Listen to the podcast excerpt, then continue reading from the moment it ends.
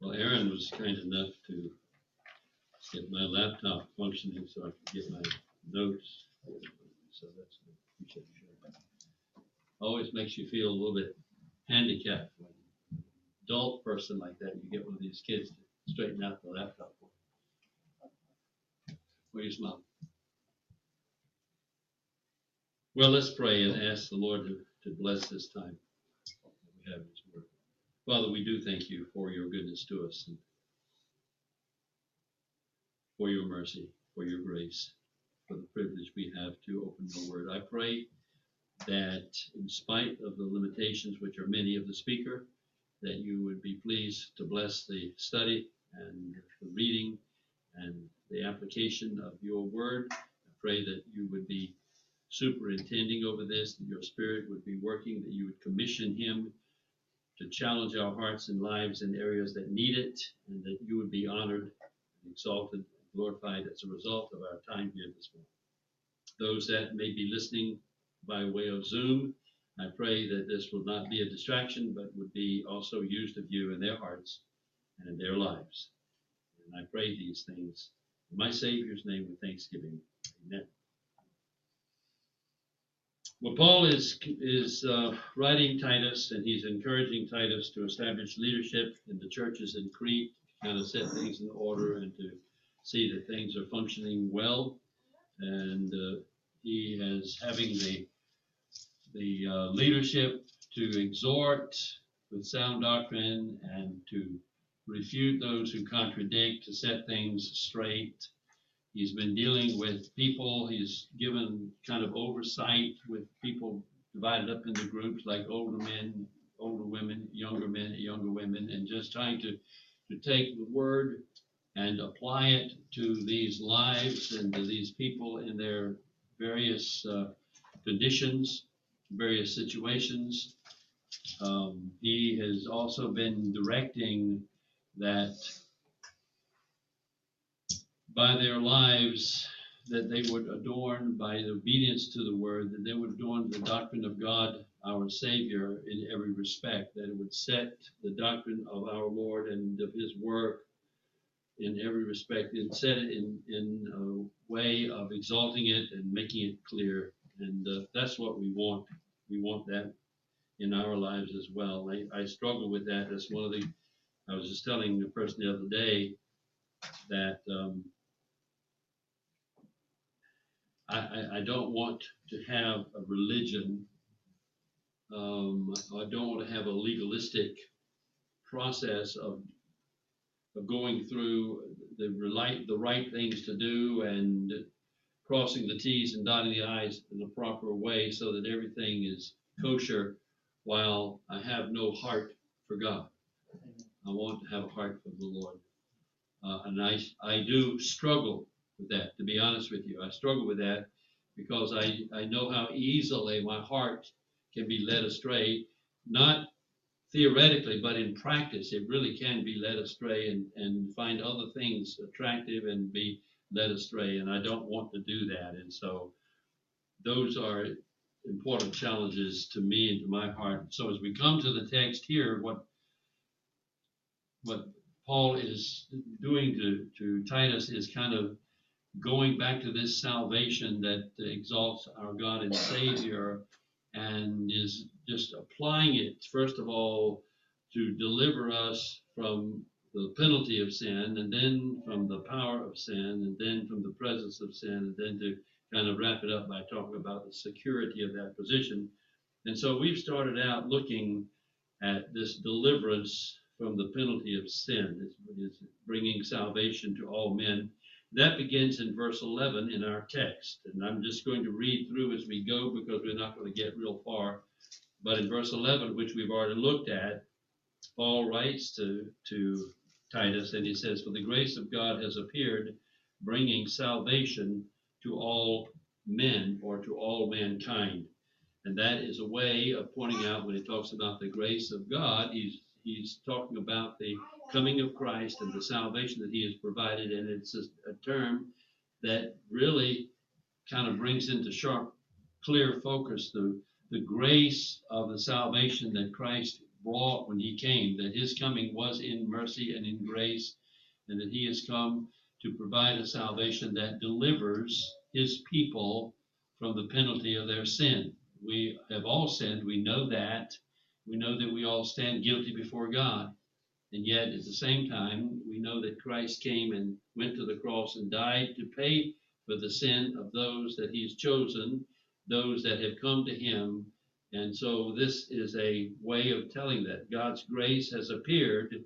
That is Christ coming. It has the idea of suddenly coming on the scene, bringing with that coming salvation, which is available for all mankind, saving us from the penalty of our sin. And then secondly, and this is kind of where we were last time we left off. Secondly, um, his coming also came to deliver us from the power of sin in our lives. And that's verse 12, instructing us to deny ungodliness and worldly desires and to live sensibly, righteously, and godly in this present world. Let me just slow down. That verse 12 begins, and this is what we looked at last time, begins with saying that his coming is instructing us in our Christian walk to do some things. It's informing us that idea that he uses there when he says instructing us. He's using a word that means to disciple or to educate. Um, it's the word from which we get the English word pedagogy which is the science of teaching or communicating. Uh, this word is means that God's the salvation that God provides for us in His coming not only saves us from the, the penalty of our sin, but it's instructing us in our relationship with Him to deny these things and to live certain ways. In other words, that His the salvation that He has provided affects our lives and affects how we live. It's not simply, that's why I was saying earlier, it's not simply a religion where we do certain things and we cross certain T's and dot certain I's and keep certain formulas and check off certain boxes, and then we're fine. But it instructs us how to live and what to do because we have a relationship with this God. We want to adorn, we want our lives to adorn, to set Him apart, to exalt Him. And so this salvation has a powerful impact. It nurtures. Word another word you could use is it nurtures us, and uh, so it affects our lives and it, affects uh, how we live and and uh, how we are to function. I'm thinking of a passage that you're familiar with. We've been studying in John, in John chapter three. Uh, Jesus is talking about to Nicodemus in that area, and the verse that you're familiar with, John 3:16, and uh, he's talking about that God sent His Son. God loved the world so much that He gave His Son, that whosoever would believe in Him would not perish but have everlasting life. And in that text, He says He didn't come to judge the world, but that the world might be saved.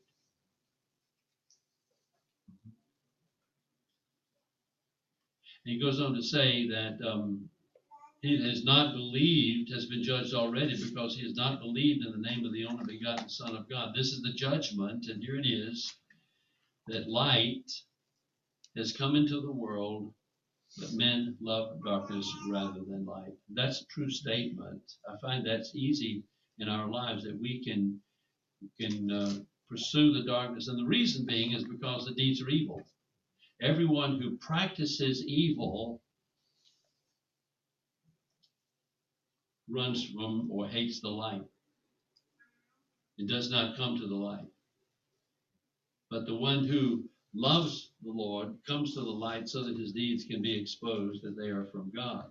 And so this is this is uh, this is the case here that that our salvation brings us to the light if we are real so that our deeds can be exposed and so that we can evaluate ourselves. It doesn't mean that we're perfect, but it means that we have we try to keep short I don't know if this makes sense, but try to keep short accounts with the Lord.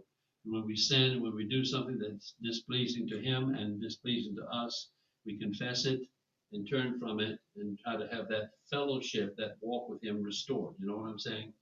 And it's a, it's, it's a, a very important thing. And so we, uh, this is, this is what he's, he is, um, he's doing, the salvation that he has provided. We, in our flesh, as, as Paul says to the church at Ephesus, we were dead in trespasses and sins, but God, uh, who is being rich in mercy, when we were dead in trespasses and sins, made us alive together with Christ.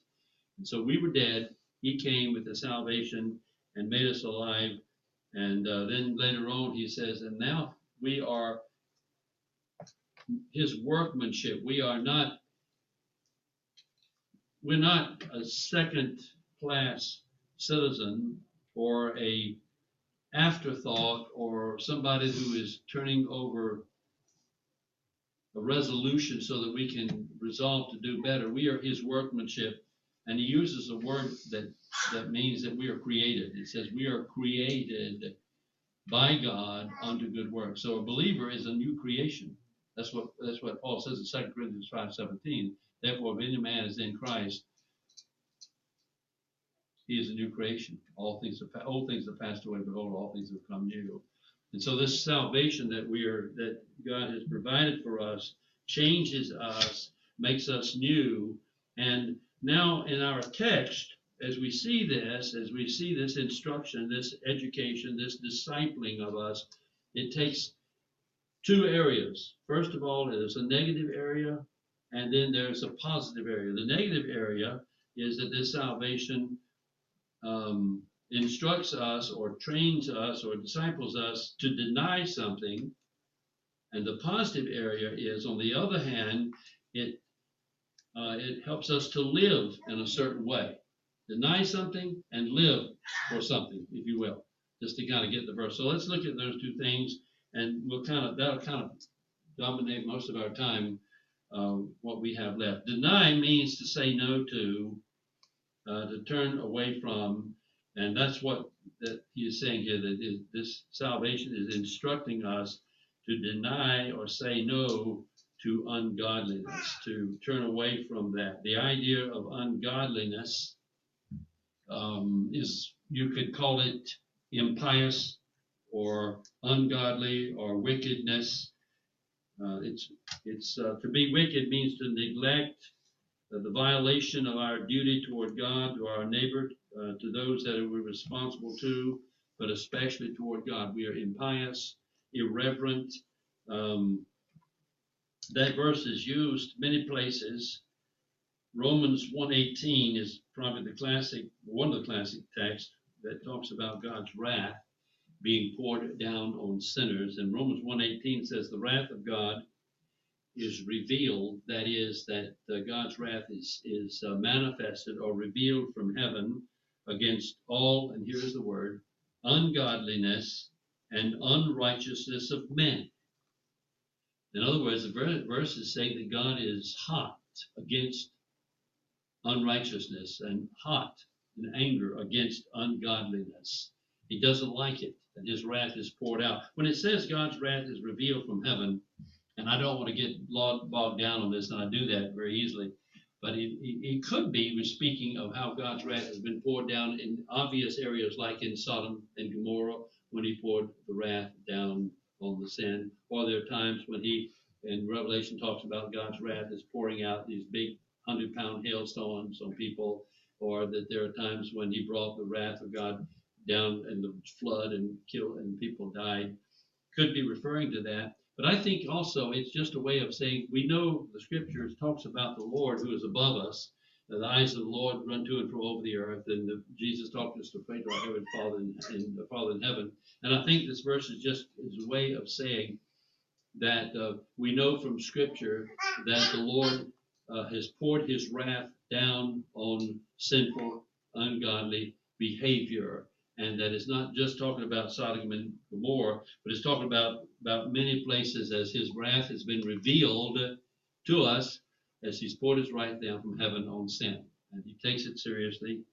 And we ought to take it seriously as well. We ought to take these verses seriously. During the Desert Storm War, uh, which is a rather technic sophisticated war in which we had used missiles that could actually target windows in buildings. I don't know if you remember seeing that, but they would be laser guided missiles. And they have these drones, and they could be a car going down the road that they knew was uh, Al Qaeda or whatever uh, criminal in that car, and they could put that laser on that car, and the missile would come down and hit that car and just blow it to smithereens. Well, if you're riding along in that car and all of a sudden you see that laser uh, jump, jumping around the hood of your car, the only thing I would suggest is you slam on brakes as quick as you can and get out and run for your life. This is the same way. You see these verses here and you see what God thinks about ungodliness. The best thing to do is to get it straight because this is a dangerous place to be in. God does not like sin, He does not like ungodliness. He deals with it. And this verse tells us that uh, this salvation that God has provided is instructing us to deny ungodliness, to deny um, unpious behavior, if you will. First John, um, First John talks about these kinds of things. Love not the world, neither the things that are in the world. If anyone loves the world, the love of the Father is not in him. It tells us that because it's it is a it's a strong it's a strong statement that if you love the world, you make yourself an enemy with God. If you pursue that, if you embrace that, it affects you like that, and you and you have to deal with it. So the word ungodly, and there there are other passages here that I could refer to. Jude talks about ungodliness uh, in verse in Jude chapter one. There's like only one chapter in Jude. Verse 15 says, um,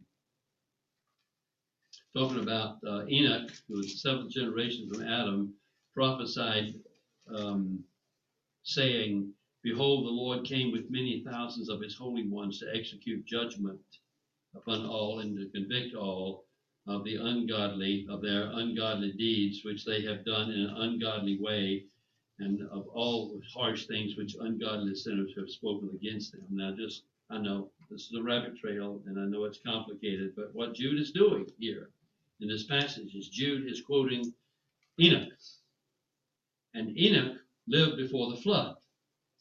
And Jude, sitting way over here now in the New Testament era, is saying that this guy Enoch, who lived before the flood, flood prophesied of the judgment that the Lord was bringing at the second coming. Hmm. So he's he's looking a long way into the future. In fact, uh, if if you would go back at the beginning of Jude, Jude identifies by saying certain certain persons have crept in unnoticed. Those who have long beforehand marked out for this condemnation. He's talking about it opens up, he said that the condemnation that God brings upon this kind of behavior, this ungodly behavior, has been prophesied long before. And then he gives the illustration of Enoch, who is preaching about and presenting the behavior of the Lord when he comes at the end times to bring judgment. And as he calls that judgment to convict all ungodly of their ungodly deeds which they have done in an ungodly way, and all the human, the harsh things which ungodly sinners have spoken against him. He calls them grumblers, they're finding fault, so on and so forth. I'm not going to take the time because we don't have a lot of time to read it. But the point is this that there has been a long history of recorded information in the scriptures about God's displeasure of ungodly behavior, of impious, impious behavior. And the salvation that God brings to us teaches us to deny this, to deny ungodliness in our lives, to deny this kind of sinful activity in our lives. That how we live matters. It makes a difference. Uh, it matters. Um, Paul says in 2 Timothy 2 to avoid worldly and empty chatter, for it will lead to further ungodliness, and their talk will spread like gangrene. It, it's devastating, it's dangerous, and it's, it's harsh. And so just to avoid that, and that's the salvation that that God has provided that instructs us, disciples us, teaches us, encourages us to deny this kind of activity. He goes on to say, not only denying ungodliness, but also worldly desires. And we know worldly coming, repeat, give, give us a good study of that in the Gospel of John, cosmos, which is usually of the world, in, in this case, in the world system of evil. uh, Satan's the head of, the fallen angels and their demons, and they're his emissaries, and all of these are are unsaved, unsaved or his servants, and together they they uh, with the pleasures, the pursuits, and the practices, the purposes of their scheme, they lead people astray, and they it's a complicated system. But this worldly system, this worldly passions, is part of what we are to to deny. And that's what John says: "Love not the world, the things that are in the world. If anyone loves the world, the love of the Father is not in him." That's just what we are to do. Let me give you one more verse, which is kind of a, been recently sort of a light verse for me, and that's Luke 9:23. Luke 9:23, very very brief verse, but it says this. He, Jesus was saying to them all, if anyone wishes to come after me, he must deny himself, take up his cross daily, and follow me. That word deny, we know what it means to say no to. But here he says, if you want to follow me, he has to deny himself. That means you don't put yourself first, you put him first. That's not easy. That's not the popular gospel that makes people feel comfortable. That's a that's a gospel that, that tells us that God is serious about wanting us to trust him, to follow him, to put him first. If anyone wishes to come after me, he says, he must deny himself. He must say no to himself. Then he must take up his cross. Um, that was when I was a new Christian. I used to have a lapel, a little cross and put a lapel. I don't know why I did that. Maybe I'm trying to impress people. Didn't do it. It didn't mean anything. It has nothing to do with spirituality. It's just something lapel that could be a piece of whatever. Um, but I thought it was kind of neat, whatever. Now maybe I, people say carry the cross. Maybe that's what it was. I have, I don't remember, but I know to have one. But anyway, that's not what he's talking about. It has nothing to do with it. In the New Testament, if you saw a man walking through Palestine with the crossbeam on his shoulders, you knew this man was condemned to die. And he was simply walking to the place of his execution. He has already been sentenced, found guilty, and is now going to die. What this verse is saying here is if you want to follow Jesus, you need to die to yourself. Is that easy? No, it's not. I struggle with that every single day. And yet, the life of surrender, the life of obedience, is the real life. It's the full life. It's the life of, of purpose. The life that's lived to indulge the flesh, to seek the pleasures of, of the flesh, to and it, it does seem like I mentioned the other day, it does seem like that God doesn't want us to have fun because he says all of these things you shouldn't do. But actually, it's not that he doesn't want us to have fun. He knows where these things lead. If you follow these things, we were talking about the other day that sin deceives us. And and it makes us think that we are we are fulfilling life when we're not. And all of a sudden we end up we finding that at the end, once we have indulged these things and these things have gotten hold of us and we are enslaved to these things, we find out that sin will take us further than we want to go. It will leave us where we don't want to be, and it will cost us more than we're willing to pay. But it's too late when we when these things have taken over our lives. They they dominate, and they will. And so, and I've seen that. Um, so, um, this passage says that if you want to follow me, you must deny yourself, take up your cross. One more word daily. Every day. And you know what? You have to do that. You really have to do that. Every day you have to begin with the Lord at least I find that's true for me. I have to begin with the Lord. I have to go to the scriptures. And I love the Psalms. We were reading the Psalms this morning. I love the Psalms because in the Psalms I empathize with David, who struggles with his heart and finds uh, even disappointment sometimes with the way God is doing things. And yet at the end, he rejoices because he knows God is doing what's best. He's good. He's merciful. He's gracious. He never makes a mistake. And the end result will create praise and honor and worship to the Lord. That's what I want in my life. I want my life to honor and glorify and exalt Jesus Christ more than it honors me and my pleasure and my little, and, and I do have little things that I want to do and little indulgences. I do have that.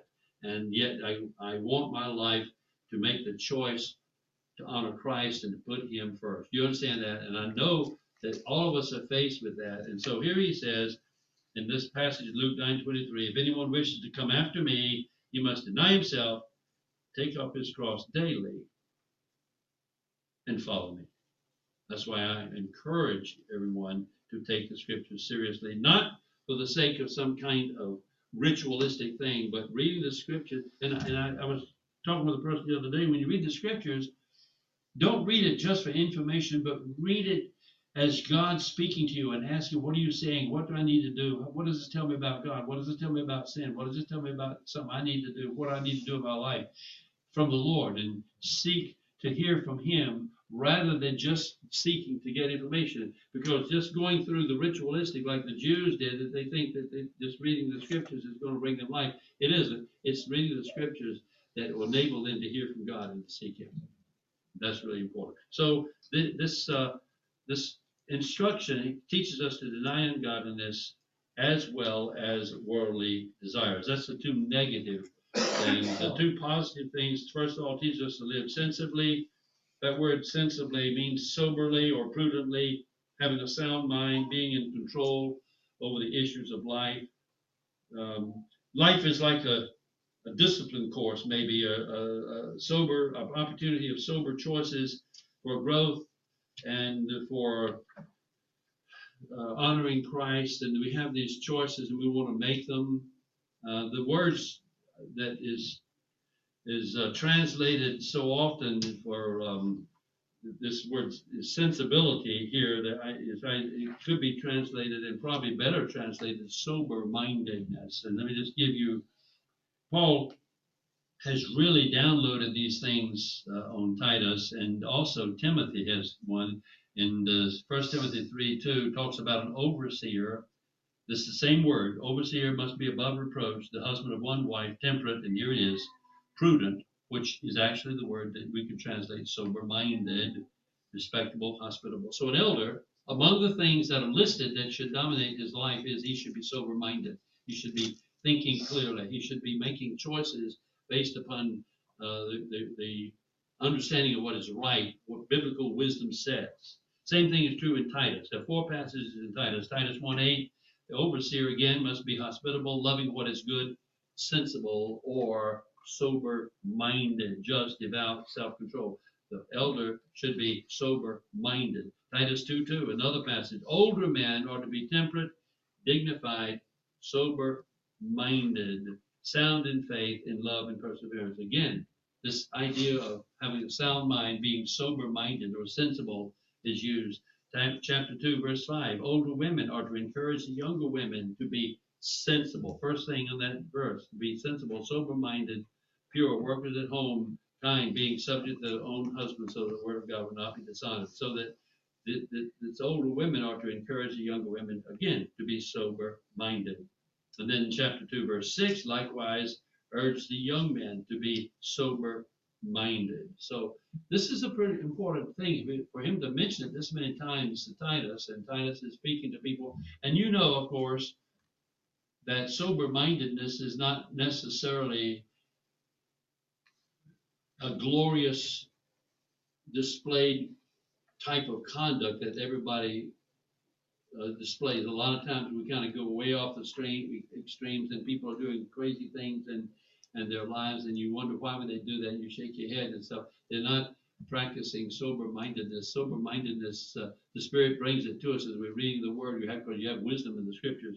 Be sober minded uh, to to think clearly, and uh, so that's that's that. And then not only sober minded but righteously. And the term righteous relates to what is right. There are things that are wrong, and there are things that are right. And if we practice the things that are right, the Bible says that we will be able to discern good from evil, right from wrong. If we don't practice it, we're going to lose that sensitivity and that discernment. And so Paul talks about, uh, right, we're talking about what's right. Paul talks about here in Ephesians 1 when he says, Children, obey your parents in the Lord. And here's the word, for this is right. Or you could translate that righteous, but this, this is right. And you know, a lot of times uh, we we we condemn uh, maybe our parents for being too strict, or we condemn whatever. But the Bible says, obey your parents. Doesn't matter what you think, unless they're telling you to do something that's, that's absolutely contrary to Scripture. It's right to do that. It is proper. It is necessary. Uh, Matthew 13 49 uh, uses this word, says it will be true at the end of the age that angels will come forth and take the wicked from among the righteous. There are those that are righteous, those that are, are in the, the group of those that are right, and there's going to be a separation, a distinction between the two. So this is the word that's used here. That is right, that is upright, that is just. And uh, he's saying, not only are we, does the scripture instruct us to turn our back on ungodliness and worldly desires, but rather to live sober mindedly and righteously. And then one more word, and that is the word um, godly. It says that, and godly means that which is pious, is the opposite of ungodly, being pious, having a passion for the likeness of Christ. Um, maybe one verse that Paul says in 2 Timothy chapter 3. He says, You, you Timothy, you, you followed my teaching, my conduct, my purpose, my faith, patience, love, perseverance, persecutions, sufferings, things which happened to me at Antioch and Iconium and Lystra. So he's just li- li- listing these things, and he would know back to these difficult times he had. The things, uh, the persecutions that I have endured, and out of them all, the Lord has rescued me. Then listen to how he summarizes it. He says, Indeed, all who desire to live godly in Christ Jesus will be persecuted. That verse uh, is a strong verse.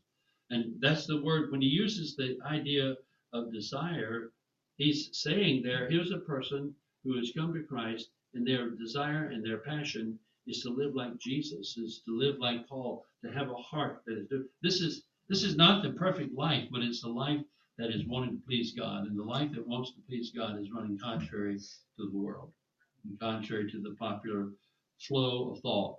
And so there is going to be, there will be ramifications, and there are going to be, it may not be vocal, it may just be somebody walking away and shaking their head and saying, This guy's lost it or whatever. But there's going to be displeasure with the world because the world is in opposite, there's in opposition to the gospel and to the things that Christ has called us to do. And so he's to do that. So the text that we're looking at tells us here in this passage that the, the salvation that God has provided instructs us to deny ungodliness and worldly desires, and to live sensibly and righteously and godly in this present age. Let me just point this out. We're done. The idea there, the word present age, aeon, refers to a space of time, and I think it's actually a space of time outside of time. We measure time in years, and days and months.